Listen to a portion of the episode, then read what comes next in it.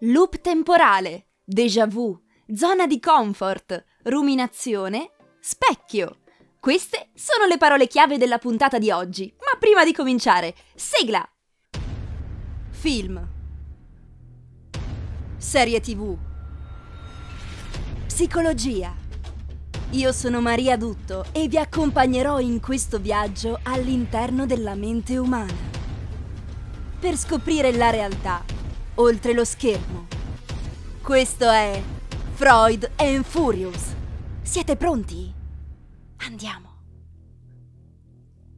Benvenuti in questo nuovo episodio di Freud and Furious. Prima di addentrarci negli argomenti di oggi, vi ricordo che sulla mia pagina Facebook e su Instagram trovate un post dedicato a questo episodio. Mi trovate come Mary Matita, scritto Mary con la e la Y mm, bisogna sempre ripetersi perché non si sa mai. Per cui se vi va di lasciarmi un feedback, dirmi cosa ne pensate, potete farlo in quello spazio. Il tema di questa puntata è il loop temporale o anello temporale. Di che si tratta? I loop temporali sono degli espedienti narrativi in cui i personaggi sono costretti a rivivere delle situazioni già vissute, in un ciclo che si ripete all'infinito. Sono molto utilizzati nei film e nelle serie tv, soprattutto in quelli di fantascienza. Un loop temporale può avere un'origine ben precisa, mostrando quindi in che modo il protagonista si ritrova intrappolato nel loop, oppure no, come in situazioni in cui non è importante sapere il come o il perché ci si ritrova bloccati nel loop. Ciò che conta è chi viene intrappolato e cosa gli è richiesto di fare per uscire da quella trappola, come nel caso dei due titoli che ho scelto per voi. Il primo è il film Ricomincio da capo. È una commedia con Bill Murray molto divertente dei primi anni 90 che fa un po' da apripista tra i film in cui vengono utilizzati i loop temporali. Il secondo titolo invece, molto più recente del 2019, è la serie tv Russian Doll, sempre di stampo comedy ma uh, più cinica potrei dire, più black humor, ecco.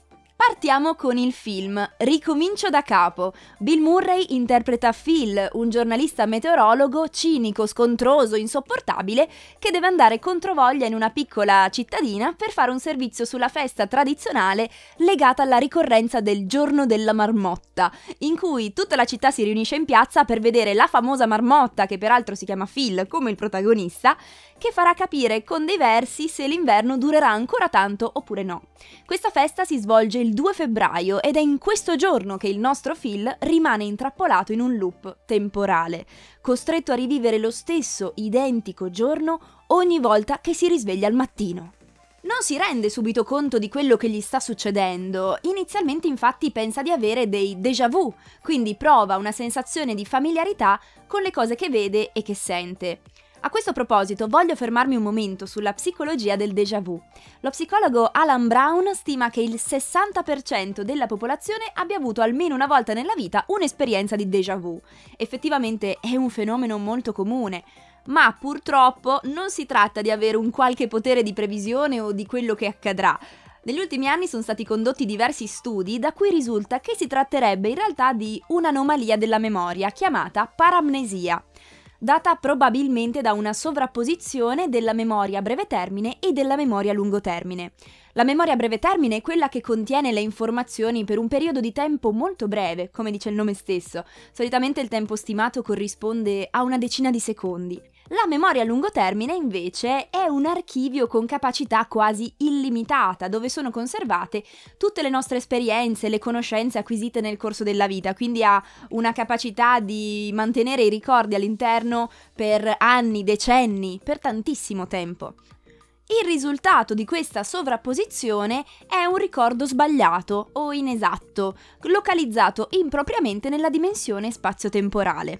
Ci sono poi altri studi che invece ritengono che il déjà vu sia il ricordo dei sogni. L'ipotesi è che se non vengono ricordati prima del risveglio, i sogni possano lasciare una qualche traccia nella memoria a lungo termine.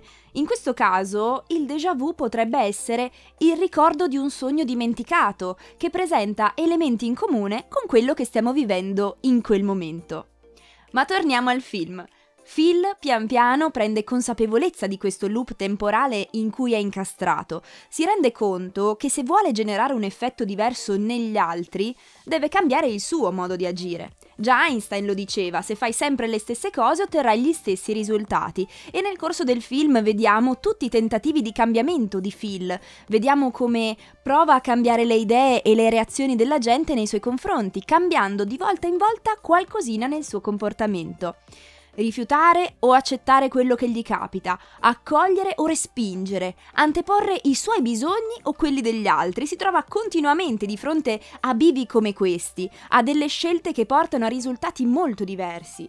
E se ci pensate, anche a noi capita ogni giorno di trovarci di fronte a tanti bivi, a tanti potenziali risultati diversi, senza che ce ne rendiamo conto. Phil a ogni risveglio ha la possibilità di lavorare su se stesso e di sperimentare, di uscire dalla propria zona di comfort. Ecco, si parla tanto di zona di comfort o comfort zone, ma che cos'è una zona di comfort? È un'area psicologica in cui tutto è familiare, una sfera in cui non abbiamo problemi a muoverci liberamente, in cui ci sentiamo sempre a nostro agio, senza ansia, senza stress. Spesso ci troviamo ad agire all'interno di questa zona, ad esempio quando dobbiamo scegliere in quale locale andare e ci ritroviamo a scegliere sempre lo stesso perché è più facile, meno stressante, perché sappiamo già a cosa andremo incontro.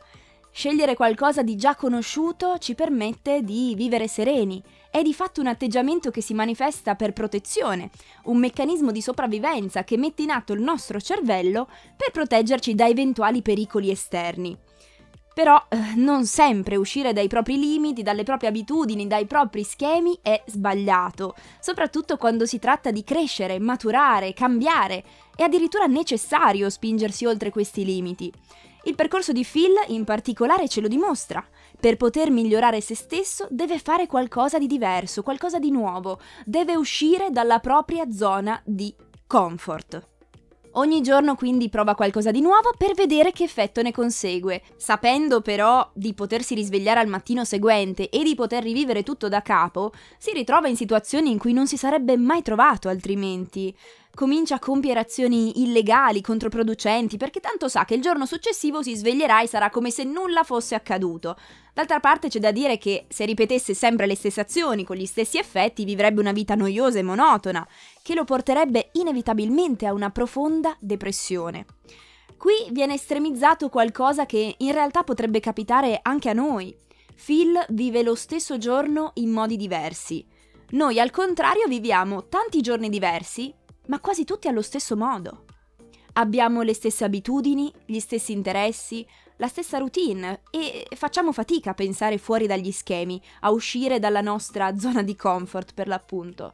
Questo film vuole essere in questo senso un invito a riflettere su come stiamo vivendo la nostra vita, su come ci relazioniamo e sulle opportunità che potremo perderci se non facciamo qualcosa di diverso. Di risveglio in risveglio vediamo un'evoluzione psicologica del protagonista. Una volta superata la sorpresa iniziale di essere bloccato a rivivere il giorno della marmotta, decide non solo di uscire dalla sua zona di comfort, ma, come ho anticipato prima, si dà alla sperimentazione, per lo più di cose illegali, contro la sua salute, contro la sua incolumità, incurante del rischio.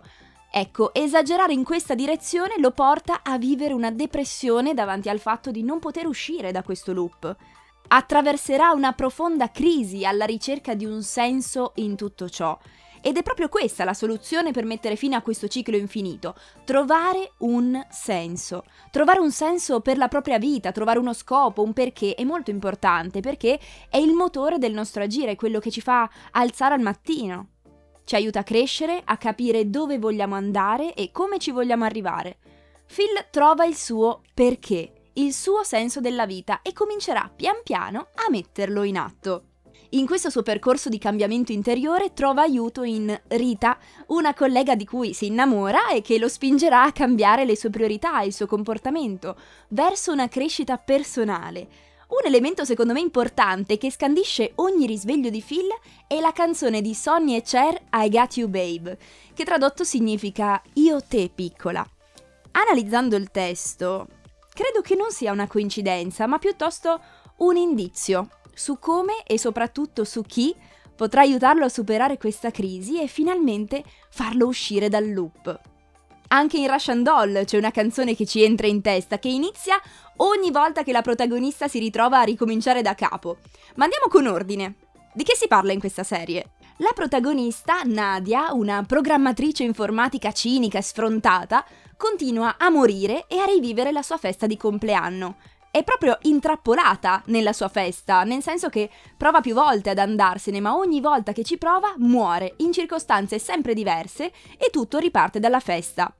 È ironico e probabilmente non un caso che il suo lavoro sia quello di sviluppare videogiochi, in quanto lei stessa è come se si trovasse bloccata in un livello di un videogioco. Ogni volta che muore, infatti, il suo personaggio si riavvia da dove aveva effettuato l'ultimo salvataggio. Il punto di partenza vede Nadia in bagno di fronte allo specchio, con sottofondo la canzone Gotta Get Up di Harry Nilsson. Come in Ricomincio da capo, anche qui la canzone non è una coincidenza. Facendo caso alle parole, ci dice, e perdonate innanzitutto il mio inglese maccheronico, ma insomma il testo è quello e lo leggo come posso. Gotta get up, gotta get out, gotta get home before the morning comes. Devo alzarmi, devo andare, devo tornare a casa prima che arrivi mattina. Indica che Nadia si deve sbrigare a scoprire come fermare tutto, deve muoversi se vuole trovare una soluzione, se vuole uscire da questo blocco, deve fare qualcosa, deve lavorare su se stessa per andare avanti. Pian piano Nadia prende coscienza di quello che le sta capitando, senza capirne però il motivo. Inizia così la sua avventura alla ricerca di un senso, esattamente come Phil. Condivide con lui anche il carattere scontroso, cinico e poco amichevole. Scopriamo che Nadia non è solo quello che mostra all'esterno, è molto di più. Nasconde dentro di sé una fragilità, una sofferenza dovuta a esperienze del suo passato. Nel suo caso, rivivere giorno dopo giorno le stesse cose la mette di fronte a una sfida, lavorare su se stessa, sul suo modo di relazionarsi e allo stesso tempo trovare un modo per fare pace con il proprio passato. Lo stesso specchio, di fronte a cui si trova a ogni riavvio, è un simbolo evidente del fatto che deve fare un'analisi di se stessa, del suo carattere, della sua vita, e la sua evoluzione passa proprio attraverso l'accettazione del suo essere disfunzionale. Anche Phil, come detto prima, si rende conto che se vuole ottenere qualcosa di diverso deve lavorare su se stesso, deve modificare i propri comportamenti. Come ci dice il titolo stesso della serie, Russian Doll, che in italiano si traduce con bambola russa e quindi la matriosca, vedremo come strato dopo strato, matriosca dopo matriosca, affiorerà tutto il dolore nascosto e sepolto dentro Nadia. In questa avventura si troverà affiancata da un'altra persona, Alan, che come lei si trova intrappolato in un loop temporale. Oltretutto anche Alan, in modo speculare a Nadia, riparte ogni volta dal suo bagno, di fronte allo specchio, lo specchio che lo mette un po' di fronte a se stesso, alla sua realtà, alla sua verità e al confrontarsi appunto con se stesso, scusate la ripetizione. Il loop in Russian Doll non è solo uno strumento utile a esaltare una situazione in cui tutto ciò che è superfluo perde importanza, ma diventa anche un significato del vero problema di questi due personaggi, ovvero il blocco emotivo. Il loop non è altro che la manifestazione fisica di un processo psicologico in atto.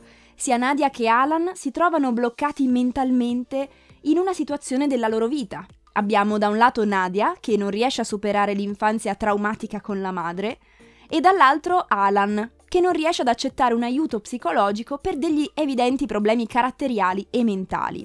Questo rifiuto di affrontare una realtà pressante, difficile, li lascia fermi ad assistere al ripetersi continuo degli stessi eventi. Per uscirne dovranno farsi coraggio e affrontare di petto le stesse situazioni da cui solitamente fuggirebbero. Quindi anche qui si tratta di uscire dalla propria zona di comfort rivivere e ripetere mentalmente degli eventi e delle situazioni succede a tutti. Ripercorrere i ricordi cercando in ogni dettaglio una spiegazione o immaginandosi un finale diverso. Ci capita soprattutto in relazione a degli eventi emotivamente forti, emotivamente rilevanti, di avere dei flussi di pensiero che appaiono circolari o ripetitivi. In psicologia si chiama pensiero ripetitivo, Una delle modalità di pensiero ripetitivo più comune è la ruminazione. È uno stile di pensiero ripetitivo, negativo, perseverante, focalizzato su problemi passati che ha lo scopo di comprenderne le cause e le eventuali conseguenze sulla nostra vita. Tutti noi abbiamo dei momenti di riflessione che ci sono utili per prendere una decisione, per pianificare cosa possiamo fare per raggiungere un obiettivo o per risolvere un problema. Questi aspetti fanno della ruminazione un processo utile.